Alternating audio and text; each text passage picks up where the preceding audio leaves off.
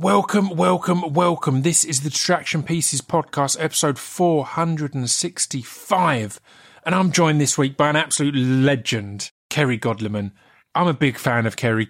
Kerry's in an amazing new show called The Undeclared War um, on Channel 4. You can catch up on all four.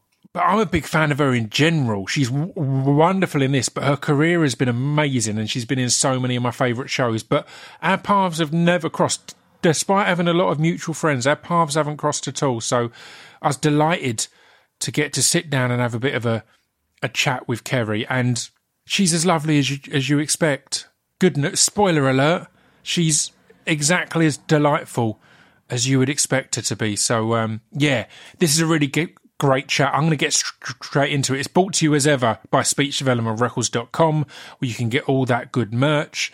Patreon.com forward slash Scroobius Pip is where you can support the podcast, and twitch.tv forward slash Scroobius Pipio is where you can catch up on all my nonsense, including TPI Fridays. Whenever I get a chance on Friday evenings, head over to Twitch. It'll all make sense. There's loads of VOD there as well, so you can watch on demand. You don't have to catch live. All completely free. So, yeah, head on over there for all of that. But for now, let's sit down and chat with Kerry Godliman.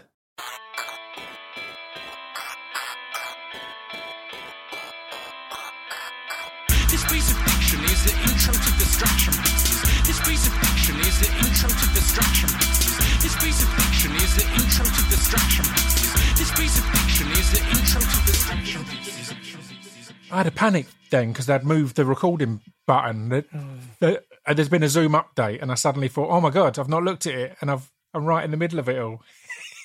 I hate updates. I hate change. I just think I'd like a what's the opposite of an update? A down date, a back Yeah. date. A back date, exactly that. I'd much prefer that. Yeah. I got offered an upgrade on my phone the other day and I was like, no, can I just go back to the old Nokia if anything? There's loads of things like that, mate. That and and, and the annoying thing is, I know that if I just go with it. It'll take me a week to get used to it, and it's fine. but I resist so much. I resist, like, no, no, no. I, I know how it all works on this one. Yeah, It's like, oh, absolutely. it'll take a week, and it'll be normal again. Where are we all going? Where's the end of this journey towards relentless upgrading? Yeah, exactly. Well, um, I'm, I'm joined today by Kerry Godliman. Updates aside, how are you? Or let's have an update. How are you? How's everything going? I'm all right. I'm all right. I'm I'm good today. I'm really glad because we're having building work done. So I know when we were arranging this, I was worried about Are banging. you, are you having your house updated? Lovely. Yeah, having a little alley turned into a side room that I don't really know what we'll do with, but it won't be an alley. So yeah, today's lovely. I love it. I I did that w- with an alley at mine recently, and I thought I'm going to hang like I'm just going to do it as a kind of uh, a freestanding thing, and I'm going to hang like a, a a heavy bag in there so, so I can do a bit of boxing and Oh, kickboxing. Didn't realise how thin it was. I can literally do j- j- jabs, and that's about it. A mate of mine who's who does a lot of training came around and was like. Yeah, you can jab, but you can't really do any moving around or anything more extravagant. Yeah, It's like, this again, this relentless desire to expand, and you're like, but to where? For what? Well, I can't do anything with this. That was exactly it. But is it all going s- smoothly? I know building Yeah. work can be bloody stressful. No, It it's can fine. Proper It's do your all fine. in. Yeah, no, I it's a it. champagne Well, problem. I, I appreciate you t- uh, taking the time and, f- and fitting this chat in. Then, before we get into everything, I always do like a whole life and career thing and your most recent project and all that. But how was Glasto? Oh, You, you went Glastonbury at the Yeah, weekend, right? I'm still feeling a bit fuzzy. I, I love. Have you I been had- before? Are you a Yeah. regular? Well, I'm not a regular. I hadn't been for 15 years. Yeah. But prior to that, I'd been about five or six times. First one in '92, I think, and then. Yeah, as I say, the last one was 15 years ago. So it was so lovely to go back. I didn't think I'd ever really go again. So it's funny when you find yourself doing something and you're like, oh, yeah, I forgot how much I do love this. Yeah. Yeah. I really enjoyed it. I love it. It's huge, isn't it? I, I oh, remember Oh, I, huge. I used to go as a youngster and we used to j- jump the fence because we Yes. were poor and couldn't afford tickets. Yeah, I, everyone jumped the fence. and then I ended up playing there for a, a load of times. So I think I've paid to go w- once. and I've been at least 10 times. So Yes, I think I'm the same. I paid to go once. joy. I bunked in quite a few times in the 90s. And then the last Yeah. two times I, I've done gigs. I've done stand up gigs. So I've Yeah. been legitimately invited um, and got tickets that way. But yes, the bunking in days. I feel bad about it. But at the same time, everyone was doing it. It was the only way to go, really. It makes, honestly, this is going to sound really stupid, but I've had a few different things like this. It makes the being invited m- m- mean all the more. Yeah. Because it's like this was somewhere I was never really meant to be. This was Yes. always above me, and now you're asking me. P- previously, I didn't want you to know I was here. Yeah. And now you're asking me in, kind of thing. Oh, it's just the loveliest feeling to to have one of those little uh, lanyardy things Yeah. that allow you to go into the backstage box. Oh, yeah, the, exactly. the feelings. and, and just the little backstage tracks and that, the bits to walk along, particularly if it's a Love it. muddy year. I Oh. mean, everyone, everyone who's not been thinks people who go bang on t- too much about how big it is and how long it takes to get everywhere. But I was hearing a, stat on the radio this week. It's the size of, of Bath. Is it It's the same size as Bath. So Wow. they literally build a village, a town? city, yeah, a, a town. Um, city. It's insane, isn't it? It's sort of you can't quite get your head around it, and it does slightly affect what you choose to do with your time there because there is a slight feeling of look i do want to see that band but i'm not gonna i'm, I'm not, walking, over for there 90 minutes to get No. over there. No. I, I always remember that the first few, few, few years of having really am- ambitious lists of they're on at this time and they're on at that time. And then as I was getting older and older, I was like, which stage has the most people I want to see on? yeah, yeah I'll just linger about there. And what's take near the good chair. food places? yeah absolutely So is who are your highlights? Like, like who did you catch? It won't be all Um, about Glastonbury, I promise. No, but- no, it's fine. I'm happy to talk about Glastonbury. I, but do you know what? My favourite was the first act I saw, which was Ziggy Marley about this time Yeah. last Friday, and Yeah. I and that was how I kicked it all off. And it was um, it was lovely. It was such a lovely um set, and the sun was out, and I saw a lot. I saw Little Simz. I saw McCartney. Love Simz. Yeah. I I did go and see did you stay Ross. for all of McCartney? Because he did I a did. long set. I bailed in Hey Jude. I was Yeah. out of there. I started Yeah. because I just suddenly thought I don't want to get caught up in the crush. So we just sort of. It was quite nice just walking through Hey Jude. Everyone's yeah, singing it. Yeah. Yeah, I, Yeah, that's I, a beautiful I one. do. I went with a group of people that knew more what they wanted to do, and I was quite happy to go with the crowd. I didn't have like a sort of very locked in agenda, really. Saw Supergrass, Skunk Anansie. Oh, just so much treats. Mate, there's so much. That's the best way to do any festival. Just have someone else has figured it all out, and you Oh, get to just that. go along and enjoy it. And But not have if the- they're a total itinerary loon, because then you're like, no, dial it down. That's too much. I just want to have a party. I remember playing South by Southwest in Texas, and I bumped into a, a DJ called John Kennedy, who's one of my f- favorite DJs. He does it. He's, he's done XFM for years. He's br- broken so many bands, and b- bumping into him in itself was exhausting because he was like, "Right, I'm going to catch." Um, 13 minutes of this band, and then I go over to that stage and catch the last f- f- 15 of this band. Yeah. And it was be- because it is his job, I guess. But it was one of them where I was like, Even Mate. listening to it's exhausting, isn't it? Yeah. Imagine doing it. Imagine living it. Yeah, exactly. Well, I said, I do want to talk about y- y- your whole career and everything, and I normally start at the beginning, but I want to kind of start by talking about the Undeclared War, uh, which is the, okay. the show you're in, the new show on on on on Channel Four. Tell me about it a, a little bit. It's a cyber crime yeah, show, right? It's a it's a political thriller. It's about yeah a cyber attack. Uh, the the, the catchphrase in the show, the line that they've gone with is that the Cold War never ended; it just went online. yeah, And it's quite a sort of sinister proposition that basically, if we were attacked, it, that just how dependent we are, obviously, on the internet now and, and our Yeah. web existence, that, that the disruption that could be caused by a cyber attack is mind blowing. It's it's a really great piece of writing, and um, yeah, it takes you on a pretty bleak journey.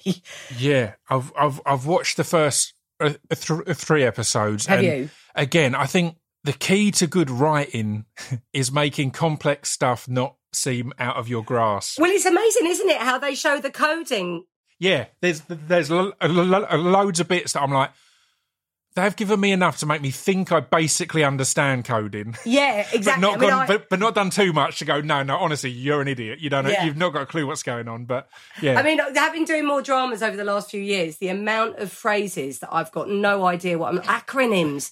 So many acronyms. When I was doing Trigger Yeah. Point, I was like getting them all mixed up. HMV and uh, PGCSE, and I'm like, Yeah. no, it's not that. It's HMX. HMX 392. Just getting all my phrases a little bit mixed up. Yeah. Um, but yeah, Undeclared War's got a lot of jargon in it, a lot of hacky jargon, cody jargon. But again, it's as I said, they make it weirdly understandable Yeah. and access- accessible. How are you with all cyber stuff? I mean, we've touched on technology at the start, weirdly, but how do you great. find doing a show like that that is obviously so in that world? You mentioned and Trigger po- a point as well with all the all the all the police jargon and stuff. Yeah. How do you find scripts like that coming in and going, all right, this I love is it. this is going to be a bigger act here. I love, well, yeah, exactly. It's proper acting. It's like, oh, I'm really pretending. Yeah, like, yeah. um, I, I do love it. I, it's one of the lovely sides of acting when you completely immerse yourself in a world that is alien to you. But with regard to tech and all that cybery stuff, I am a bit at sea. I am a real luddite, and I think, Yeah. you know, now having teenage kids and just seeing what they, the world they live in is not comparable to the world I lived in as a teenager. Is, you know, it's a completely different way of viewing everything. That kind of relentless sense of being watched or watching. I Yeah. find that quite Yeah. oppressive, if anything. Yeah. But um, but they don't, and I don't want to kind of upset them. you know, Yeah. you don't want to constantly be on them, going, "It's it's not right," because Yeah. it's their world. You know all the things you're already worried about. Here's Yeah. the things you should also be worrying yeah. about. You're like the dark web's just a click away. You've not taken this into account. yeah, absolutely. You know, at the moment it's just sort of joyful TikTok stuff. So yeah, I- there's an upside. I proper love w- watching people I know in shows l- are like this, and S- Simon Pegg in this is so he's proper nailed acting casual about all this jargon that I guarantee it took him fucking ages to Oh, learn. yeah. Obviously, he's done that in Mission Impossible and all that kind of Yeah, thing. But yeah. in this show, his character is next level because he's right at the top of it all. There's so much stuff that he's saying. I'm thinking they're just sounds coming out of his mouth, and he knows that. But but he's done an amazing job of making it seem like he knows exactly what it is. He's That's the dismissing it, hardest. not making a big deal of it. No, absolutely. Just to make, uh, yeah, just to make that sort of speaking seem like you say that stuff every day is Try not, is not try not to look insanely proud as you as you, as you get the as you get it as all well out. when people are known for comedy there's always that extra hurdle as well like that sometimes when i pop up in these dramas i get a few tweets where people are like what's she doing in that i was in a thing called um Treadstone, which was Yeah. like a kind of um, uh, what's it called? The Bourne. Like it was like a training yeah, thing. It was a wasn't spin off audition from the for Bourne. that. The, oh, like, did the you? scripts were amazing. Yeah, they were. They were extraordinary. But I got a lot of um, shit on Twitter for like, what's she doing? What is she doing in this? It was as if I'd sort of gone on a Taskmaster task and gone rogue and Yeah, found yeah. myself in and found myself in this mad American drama. I Um, would have loved it. and I don't think people were buying it. They weren't buying it. They were like, "What accent is she doing? What is she doing?" You Why did she say Bosch? yeah. Sometimes if doesn't you're fit with really- Treadstone. Yeah, if you're really too known for one thing, some people are just not having it. If you try and go on to something else, Well, I mean, I've got to say, I think it works. I, I've loved you in, in dramas, and I think it works really well because one of the things I enjoy about you in a lot of comedy is you're always playing a very real character. I think that's the best of comedy. Is is obviously you've got your Jim Carreys or whoever who do amazing, over the top, outrageous, but a lot of your best comedy m- moments aren't played for comedy as such. So I think therefore it translates perfectly into drama and yeah, and stuff like that. I love that sort of supernaturalism. That's always been Yeah. my sort of preferred style of drama and acting. And I suppose maybe I don't know. Did that kick off with Ricky anyway, with The Office and all that, where you've for a few beats early on when that first came out, where you're like, are they acting or is that not Yeah. acting? That fuzzy kind of. It's not overly. You know, it, it can seem almost real. I, I do love that style. I was talking recently with with the director of of this country, and I was, I was Yes, telling him I how um, the first I stumbled upon the first episode of that, and it was purely a thing where me and my brother were going to be watching a sporting event, and it got delayed, and we Uh-huh. flicked over halfway through, and we were exactly that. We were Yeah. like, it seems ridiculous now, but Yeah. there was a good half of it where we were like. Is this real? Yeah, Or absolutely. is this? And again, I'd always heard people say that about The Office, but it seems ludicrous to think of because they're such established characters now. Yeah. But you can see how that works of when you are just flicking over and you've got and you stumble Um, on it and you don't yeah. know what it is. Yeah, Like, and I do, lo-? I do love it. I really love that supernaturalism type of of drama and acting. So that's why sometimes, and that's the stuff I've really enjoyed doing either with uh, Ricky or in Save Me or whatever. But when when it is suddenly you're in a Jed Mercurio thing and you're coming out with like not phrases that are in your vernacular at all, Yeah, you, then you yeah. really do have to bring a bit of you know acting chops. yeah. Jed don't fuck about with his scripts, does he? No, He's very no. much his. And I was Here's terrible when is. I was a drama student and used to do Shakespeare and Chekhov, where you're again, you shouldn't really fuck about with it. And I'd always Yeah. be like paraphrasing, and they're like, "You can't! It's Shakespeare! It's iambic! Don't fuck with the rhythm of it!" And I'm like, "Oh, they know what I mean." You got to get the right tone and the right person, haven't you? I guess because again, Jed. I always remember talking to Jed and him being like astounded at times when people have turned up for auditions and haven't like l- learned Yeah, it properly, yeah. and it's like, well, no, it's serious. Yeah, And whereas the- there are other things, as you'll say, with instantly a, Sh- a Sh- a Shane Meadows or someone comes to mind, but a Ricky as well. I'm sure Yeah. where there's going to be an element. Oh, well, that's kind of the guideline. Yes, absolutely. we'll- like own and then we'll it fuck about with it. bit Yeah. fluid. Yeah, I worked with. um Oh God, his name's got out of my head. The Spinal Tap bloke, um, Yes. Christopher Guest. Yes, I did a film with him as well. And same that tradition of being able to, um, you know, p- play with dialogue and character and have a bit of looseness with that. I do like that, and that's, I suppose, where the acting and the stand up have kind of slightly sort of meshed into each other. Because again, my stand up set isn't pretty, isn't very locked. I mean, it's sort of like the jokes are and the buttons are, but essentially how we get there isn't locked in. Yeah. you know, it's Yeah, a fluid yeah. thing. I love that. Um, when you were growing up, was comedy or acting like what was the goal and the focus, or was it stuff that you stumbled into, or was there s- s- something else you wanted to do and then you turned up here? I did always love. I, I, I liked stand up, but I didn't really know how you went about doing it. And I did Yeah. go to stand up from when I was quite young. I'd go to gigs, you know, local gigs and stuff. I grew up in Ealing in West London. There were a few gigs over there, so I did love it. But I and I probably did have little aspirations to do it, but I just wouldn't have known how to do it.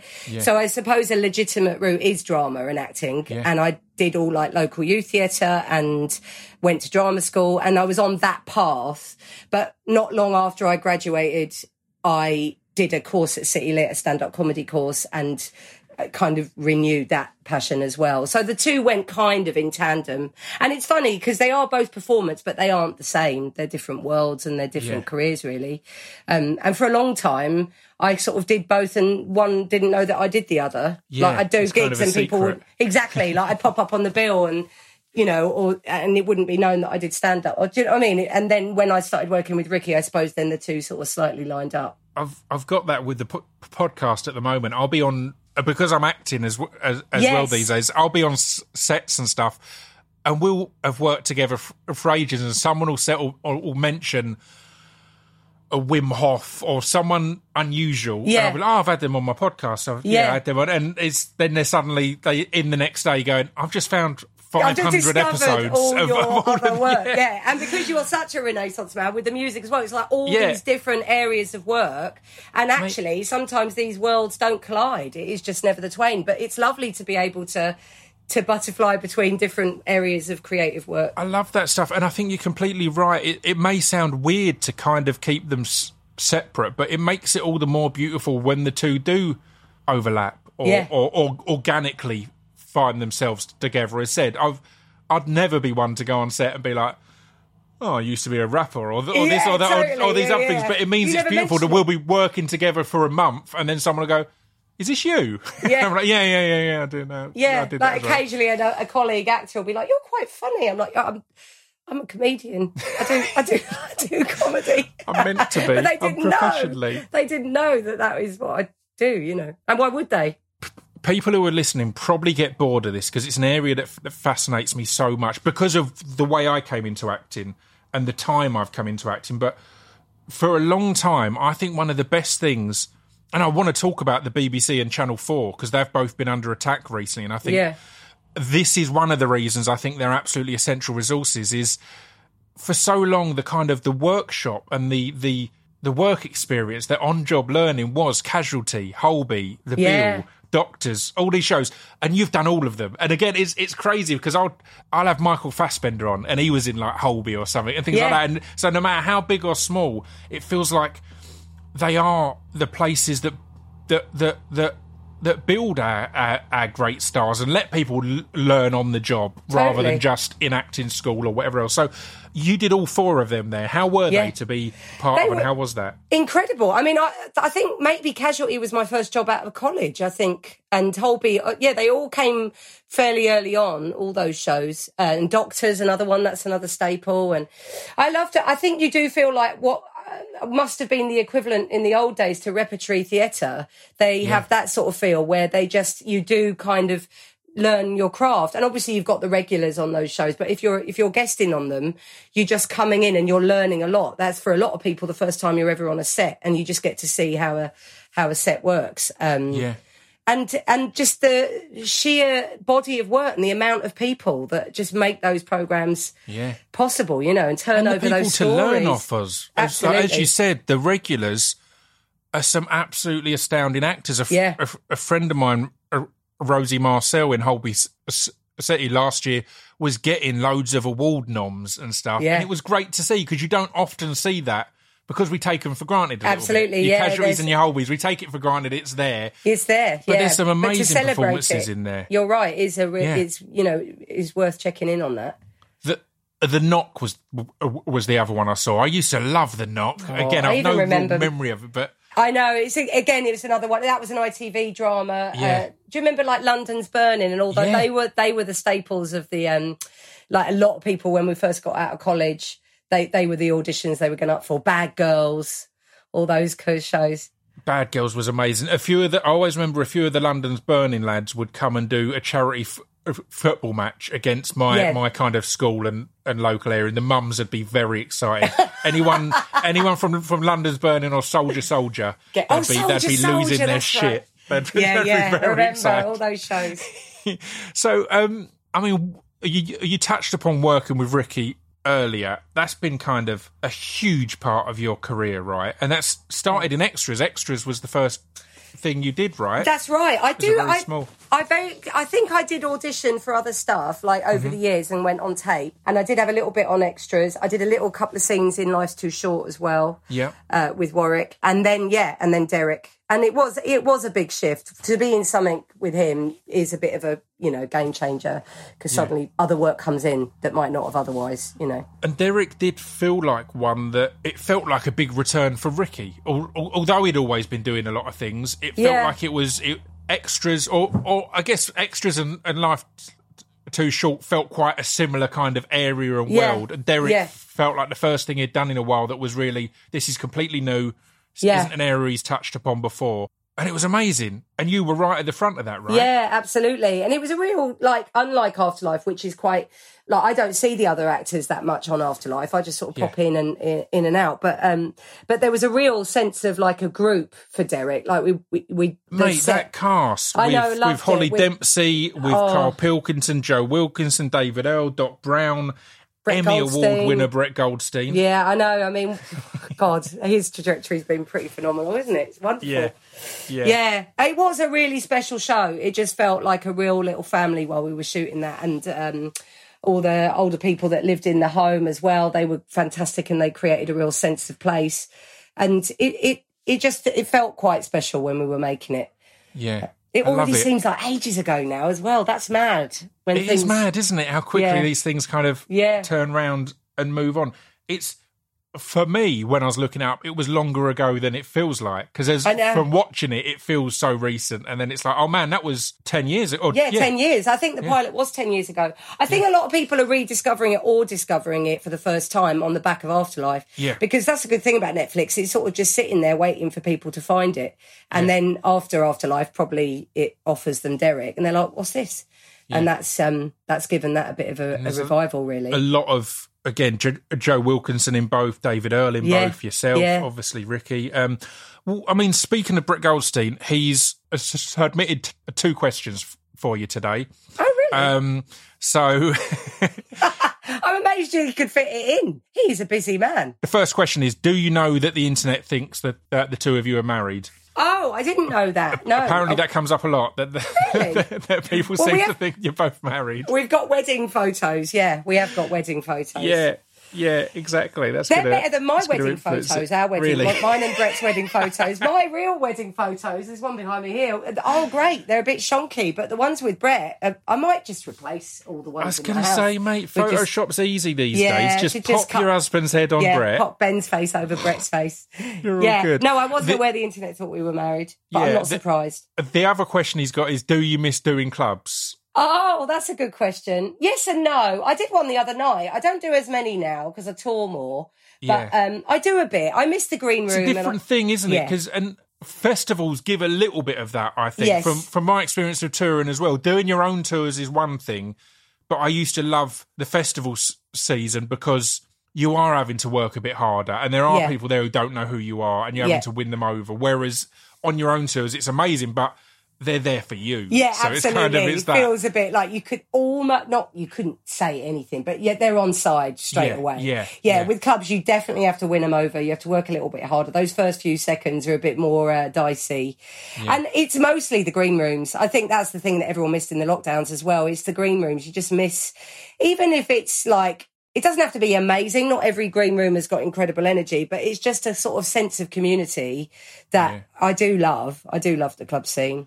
It's weird because it's su- such a community job. Yeah. In the in the everyone's there's a scene, all this kind of until you get to a certain level. And then then, it kind of stops again. being that because uh, Yeah. depending on who you pick to support you on tour, that's kind of it. That becomes your circle for a Yeah, while. So it's- absolutely. it's, absolutely. weird, isn't it? It is really odd, and uh, like sometimes I've got friends that even tour alone. I do have support at the lovely Jake Lambert, and he's brilliant company in the car as well. Because sometimes you you do just want company, you just want to chat and talk shit and listen to podcasts, and you know it is that connection thing. And I've had friends that have done tours on their own, and they just get lonely. You just do get lonely.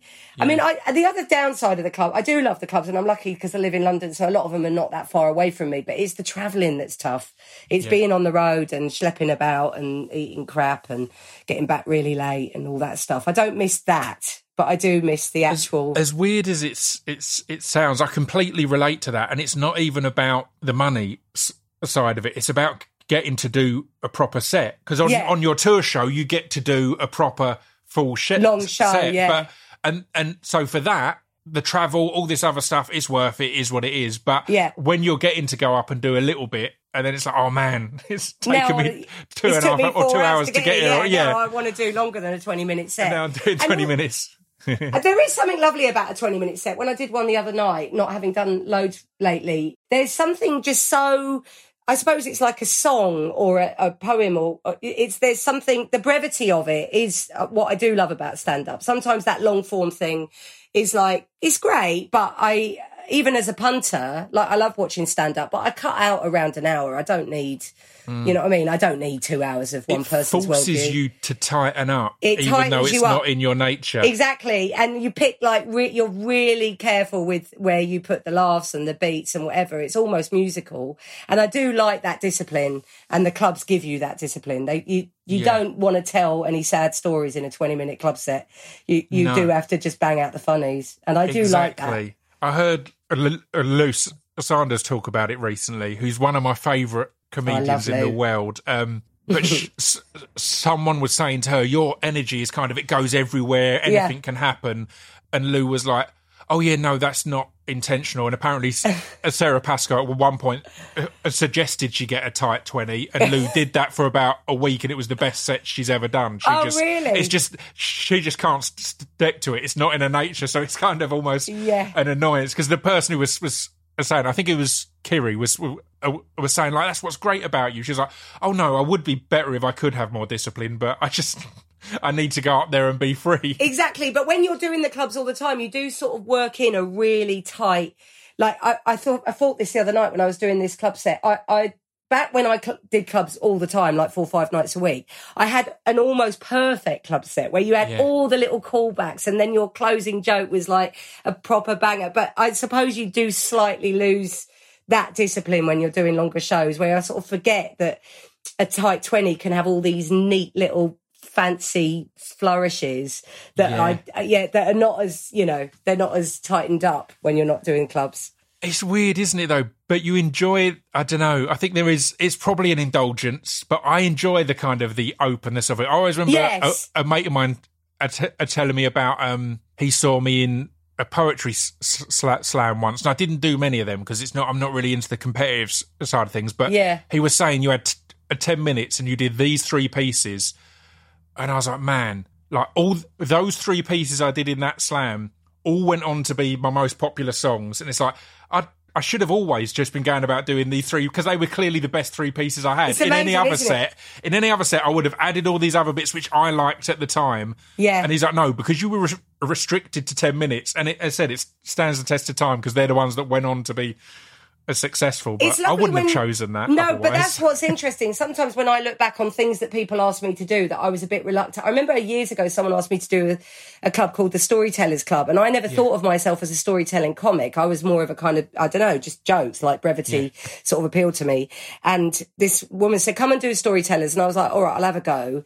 And actually, that did teach me a sort of slightly different rhythm and a slightly Yeah. longer form. And then I was able to imagine doing longer shows because when you just do short set, when you start out, you're just doing like a tight four and then a tight seven and then a tight 10 and then a 20. But then, so the thought of doing an hour just seems impossible. You're like, I, how would I fill an hour? I don't know how you do that. And then someone just, you know, kicks you up the arse and makes you do something that scares you. And then you're like, oh, I can imagine that. And by opening it up to this sort of notion of storytelling, it breathed a bit of life in it. Do you think as well now maybe there's a different trend with comedy style anyway? Like maybe when I started in the early noughties, that kind of tight Gag, thing, gag, gag, gag, yeah. I don't yeah. know if that is the trend now, like, because there is a fashion in comedy and maybe lose way and that kind of slightly more open. Going back to what we were just talking about with acting, that sort of naturalism where you do sort of almost feel like the person on stage is a bit looser, even if it is, you know, a contrivance, but it essentially as a performance style, it's looser.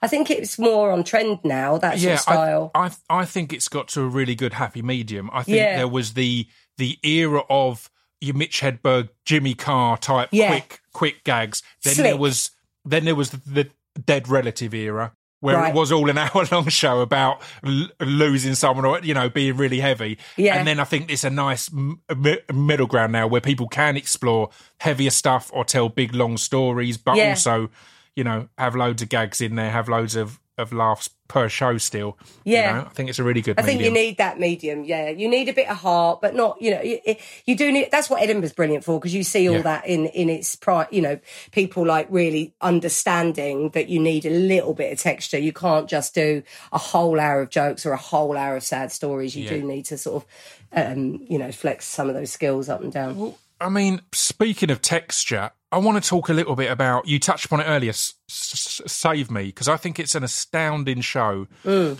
I always don't like to say underrated because that implies something isn't successful. it's amazingly rated. It's won loads yeah. of awards. It's it's a huge show, but I don't hear nearly enough people in my circle, I guess, are, t- are talking about it because I think, yeah, it's amazing. It touches is upon amazing. a really heavy and dark s- subject, but it touches upon it in a really nuanced way. It's it's largely about abuse, kidnapping, paedophilia, and and all these these the, these heavy things. But it's certainly not kind of by numbers. It it goes off in unusual angles. I think Stephen Gr- Graham's character is amazing in it because Yeah, it really shows an uncomfortable nuance. Oh, really, totally. of someone who got with someone a lot younger than them, but it wasn't a villainous thing. It's Yeah. like there's loads of things like that in it that I think, wow, Difficult that's really subjects. brave to Yeah, write. and really brave. Yeah, and but tackled uh, so well, and yeah. So I guess how's that to work on, and how do you approach?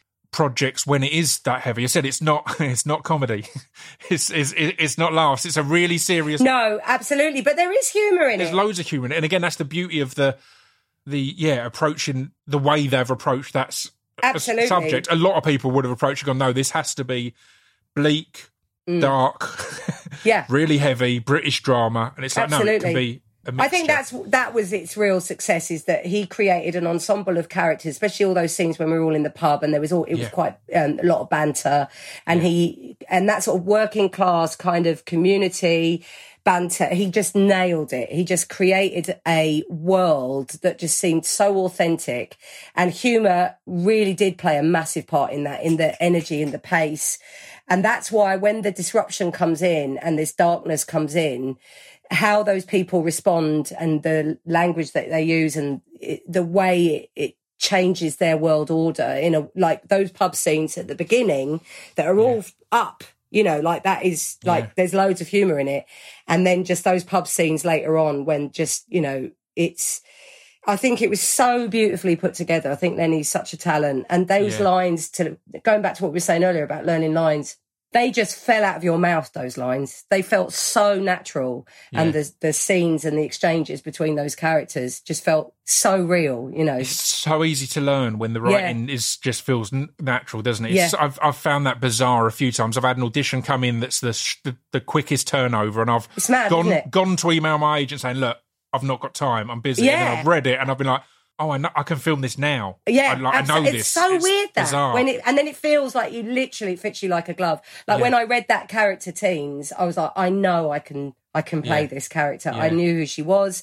I understood it. I loved her. I just thought she was such an adorable yeah, character and their relationship. I completely understood it. And I love the estate. I love their that whole world that he created that you Yeah. don't see that much on telly. Just I was going to say, I think sense you've of community. You've nailed it there in in in fo- focusing it. Obviously, it is focused, but in focusing it on the pub because you really get that the family feel of a Mm. working class pub. In that there is humour, there's lightness, but there's fierce, fierce loyalty and protectiveness.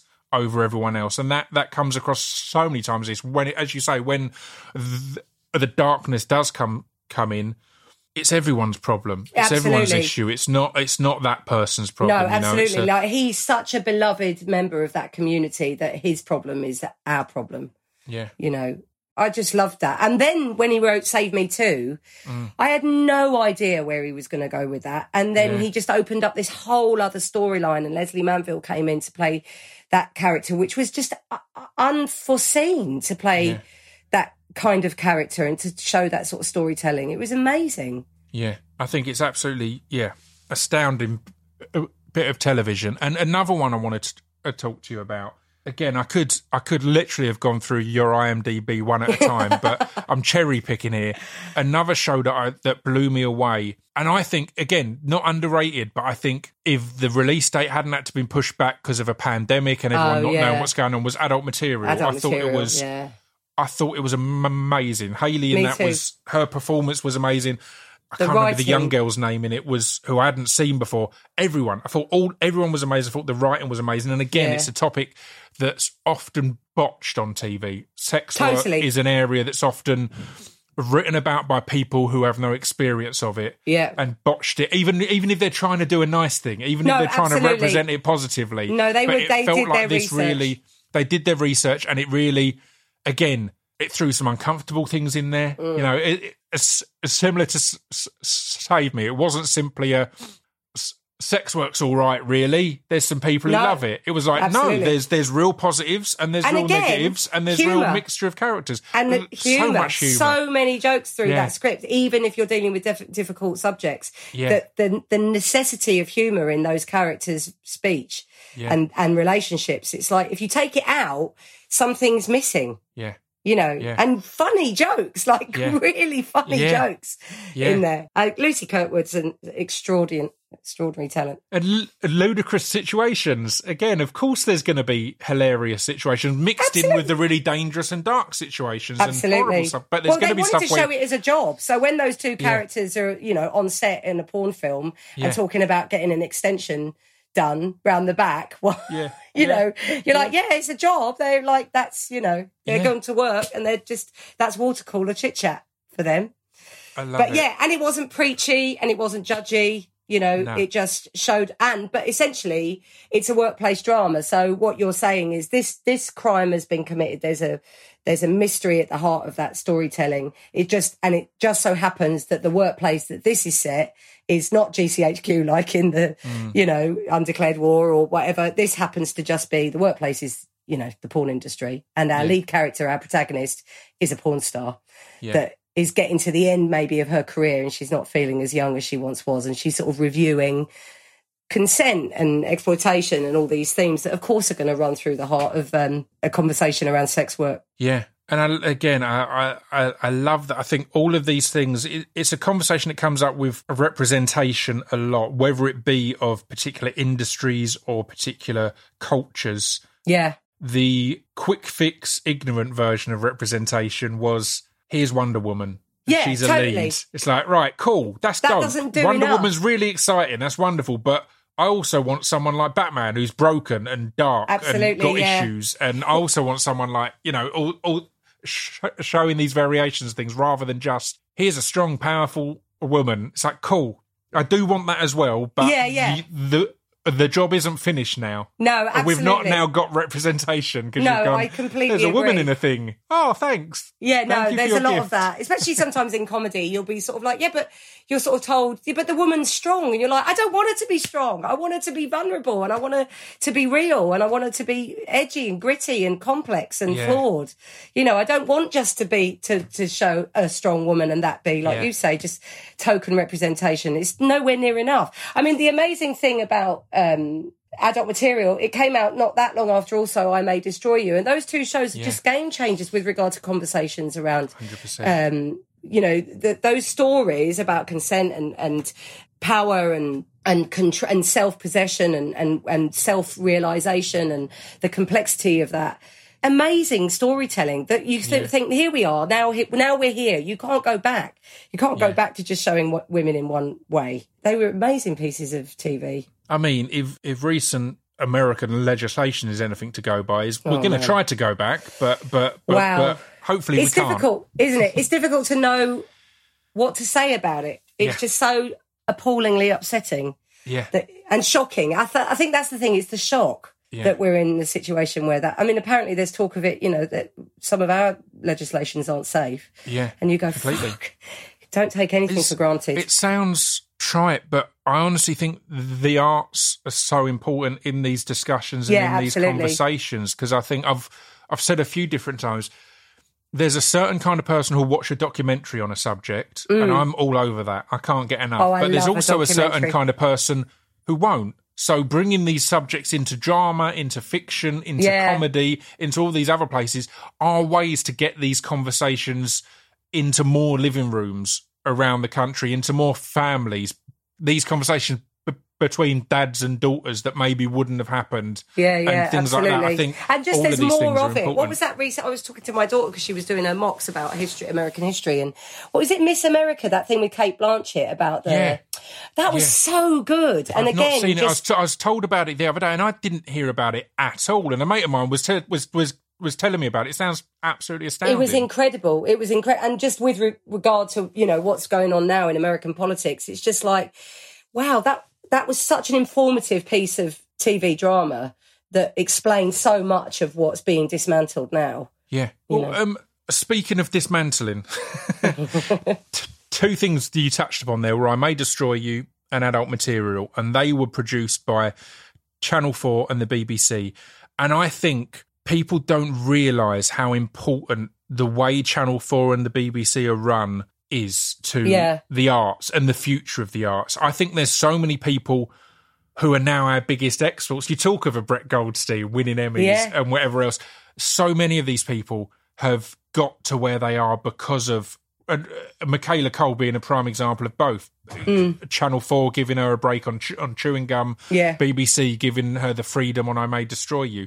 They're the channels again. Like I, was- I, I, I was- I was thinking about this as I was preparing the uh, the questions today, and I thought I don't want to, as a working actor, I don't want to piss off ITV or Sky Or Netflix any of these or- others on Yeah, Netflix. yeah. But if you think of the classic British dramas and British comedies, they're almost all the BBC and Channel Four, the ones that I think of as iconic, the ones that I think of as my favourite and uh, and amazing. And I think it's because of the way they're funded and because of their Absolutely. they don't have to simply chase ratings. It's not simply a ratings based thing. It's an artistic choice based thing. And I think Yeah. that and not and not to say they're not flawed. I think both of them have have, have have had to come had had- to jump forward in recent years with the changes of streaming with Netflix and even things like HBO and stuff like that doing amazing things. I Yeah. think that there is always development to be had, but I think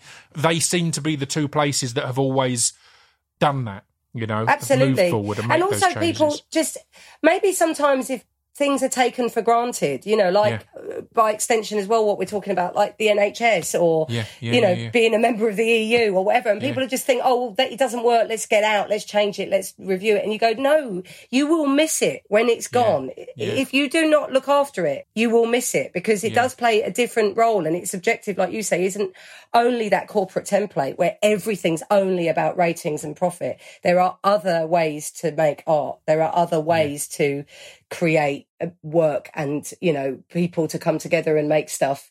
And the BBC and Channel 4 offer that and they're bloody good at it. And if they go away, they will be missed. If they're gone, they're gone. You can't get them back, you know. Exactly, and, and a, a lot of people don't realise as well that BBC Studios and Channel Four make a lot of stuff for your Netflixes and your Apples, which Absolutely. are always the comparison of we've gone to a streaming system now. It's like, no, they wouldn't exist. And No, I mean, I mean, we'll get on to talking about Afterlife, but Afterlife wouldn't have existed without Derek. No, and, and, absolutely. and Derek And wouldn't have existed without the without office. the office. You know, and the these BBC things took a chance and, extras the and all of these things, yeah. Absolutely, and you know, all roads lead back to where you know people taking a leap of faith, Yeah, and um, yeah, I think we need to sort of hold on to it. It's a very precious thing. I completely agree. Well, I, I mean, let's talk about Afterlife because it's one of the biggest sh- shows in the world, Kerry. That's Literally one of the biggest shows in the world. How insane is that? Totally insane. It's bonkers, isn't it? But It, just must blows my mind. it must be even more mad for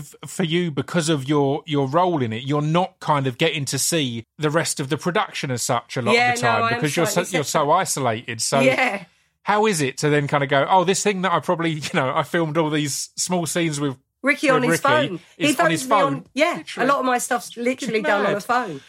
Um, it is mad, and it is an extraordinary privilege. Funny being at Glastonbury. I sort of had a bit of a moment because I suppose being at an event like that, which is such a concentration of so many people, I, I a lot of people did come up to me, and I hadn't quite anticipated that. yeah I get it now and then out and about, but because obviously there were so many people there, more people did it. And everybody's always so kind and tender when they come up and speak to me about afterlife because I suppose because it's about grief Yeah. and everybody is affected by grief. There's a tenderness when they just want to connect with me, and there's a sweetness and like saying, "I like they cried with me, like they've had." Yeah, yeah. There's been some sadness around that, and I think it's really odd that I've been a sort of present in. I haven't, but Lisa's been present in these people's Yeah. sort of sadness and catharsis moment. You know, because always it's about accessing something else. They've just remembered something else, and it's triggered it for them. yeah. Um, and it's it is mad. It's mind blowing, but it's very it's very I don't know without. I don't know what sort of phrase to use without sounding like a wanker, but it does feel like a sort of privilege, you know, that Yeah. you've shared something with with people. when we were talking about the stand up, you you talked about those early days of kind of needing to chase a laugh constantly Yeah. and that being addictive.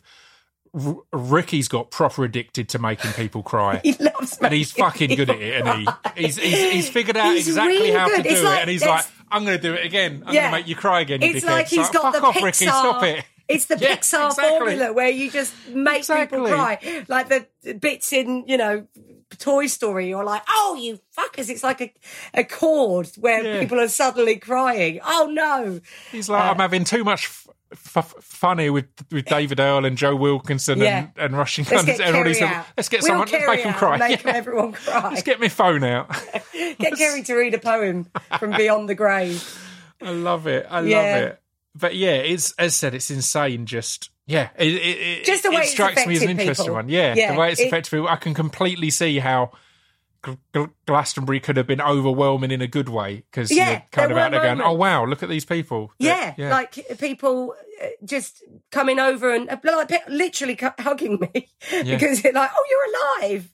Yeah. You're alive. You're not dead. You know. Yeah, I mean, just uh, not to kill you, Buzz, but a lot of, of drugs involved as well. Oh, probably one hundred percent. let's not. I mean, and I might have in- participated a little bit myself, so maybe I was a bit more moved than I would have been maybe on a big shop or a school run. I love it. Well, well, I mean, we're about to run out of time, and before we do, I need to talk about Taskmaster because it's the best Oh, show in the so history of. TV, I think. And I need to thank you for br- br- br- br- bringing the direct, no nonsense, No working class approach it's like that Taskmaster had needed for so long. All these flouncy artists yeah, trying to doing be all clever. their silly Just- ways of doing things, and you turn it, up and go, drill a hole "What? We do that and we do that." it. Yeah, I loved Absolutely. it. I How was that to be part of, and then to do the Champion of Champions and It's stuff? my well? favourite job ever. I can't Yeah. believe it's even called a job. It's just Yeah. playing and mucking about and laughing and having fun. What was winning a surprise? Because I want to know that period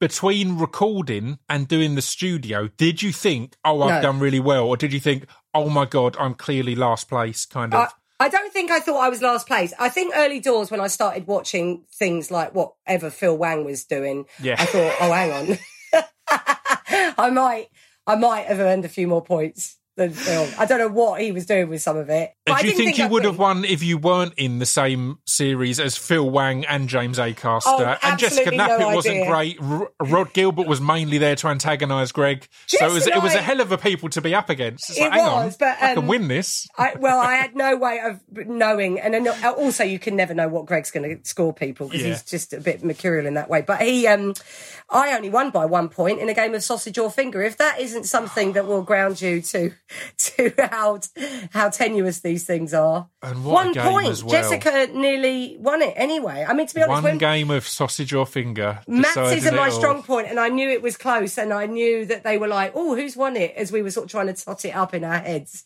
and it was it. like, "Oh, hang on, fuck, I've won it by a point." I love it. Which is it's mad. a beautiful show, man. And Champion yeah. of Champions, I was slightly surprised by how competitive I was on that. Like I didn't, yeah, because the first time I did it, you're a bit more playful, and you, like you say, you don't really know how it's Yeah. going to go. But once you've done it before, and then you go in, you do go in with your elbows out, and I was Tasted victory. I tasted victory. I did have a sense of like, I know how these lot are going to go. And uh, Yeah. the only thing I sometimes think with the way I do it is I just assume that everyone, I think, oh, I'm going route one. Yeah. I just think, oh, of course everyone's going to do it like this. And it always amazes me that they don't. It's I'm like, what, something what Ed are you Gamble, doing? something Ed talks about a lot on the podcast is everyone always thinks, well, obviously everyone has done it this way, Yes. but that's particularly, I think it's why it works particularly because it's all comedians. Comedians Yeah. are successful as comedians because their way of thinking is slightly different from the rest of the world, kind of thing. Yeah, yeah. You know, that's what that's what works. It's such an amazing show. I mean, I one of my favorite things about doing it, especially the studios stuff, is just sitting and laughing at Greg and Alex because they've got like total double act Yeah, vibes. I mean, they are. It's like sitting just watching Morecambe and Wise or something. Yeah, it's just the yeah. most wonderful double act. Their their And- and whole when- thing. When either of them crack is the is the most beautiful moment. When either of them crack from their characters and have a little giggle, it's glorious. Absolutely. I just love the low status Alex stuff and just the Yeah. smacking him down, high status Greg stuff. I just I could watch it all day long. It's perfect. Well, I'll wrap things up by asking what's ahead. Obviously, the undeclared war. Obviously, um, you're having an a- alleyway turned into a, a, a room of some sort. A room Is there anything only else do ahead? Yeah, things on in. one angle. Yeah, jabs or like do a bit of yoga, but not turning Brilliant. around. Just Yeah. triangle pose. Um, well, I'm I'm doing more Bosh dates actually. My tour. Great. I so love doing my tour, and it was sort of postponed because of COVID and all that. So when it came to an end, I just put more in. So I've got some more Bosh dates in autumn. Great. Um, they're all on my website. Uh, I think there's going to be more Trigger Point next year. We're going to shoot some more of that. I love it. That's exciting. You've got more Yeah, things it's exciting. to learn. And Whitstable Pearl, Whitstable Pearl on Acorn, where um, Yes. yeah. that's where I play a detective. That's another sort of lead drama job, but with bits of humour in.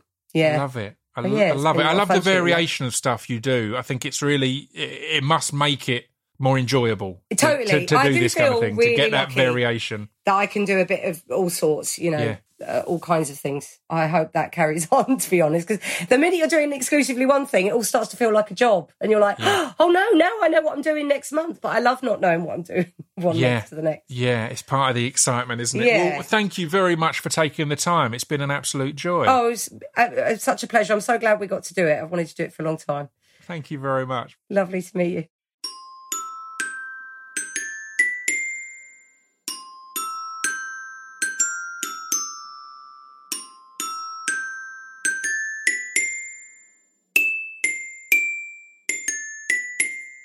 You've been listening to Scroobius Pip's Distraction Pieces.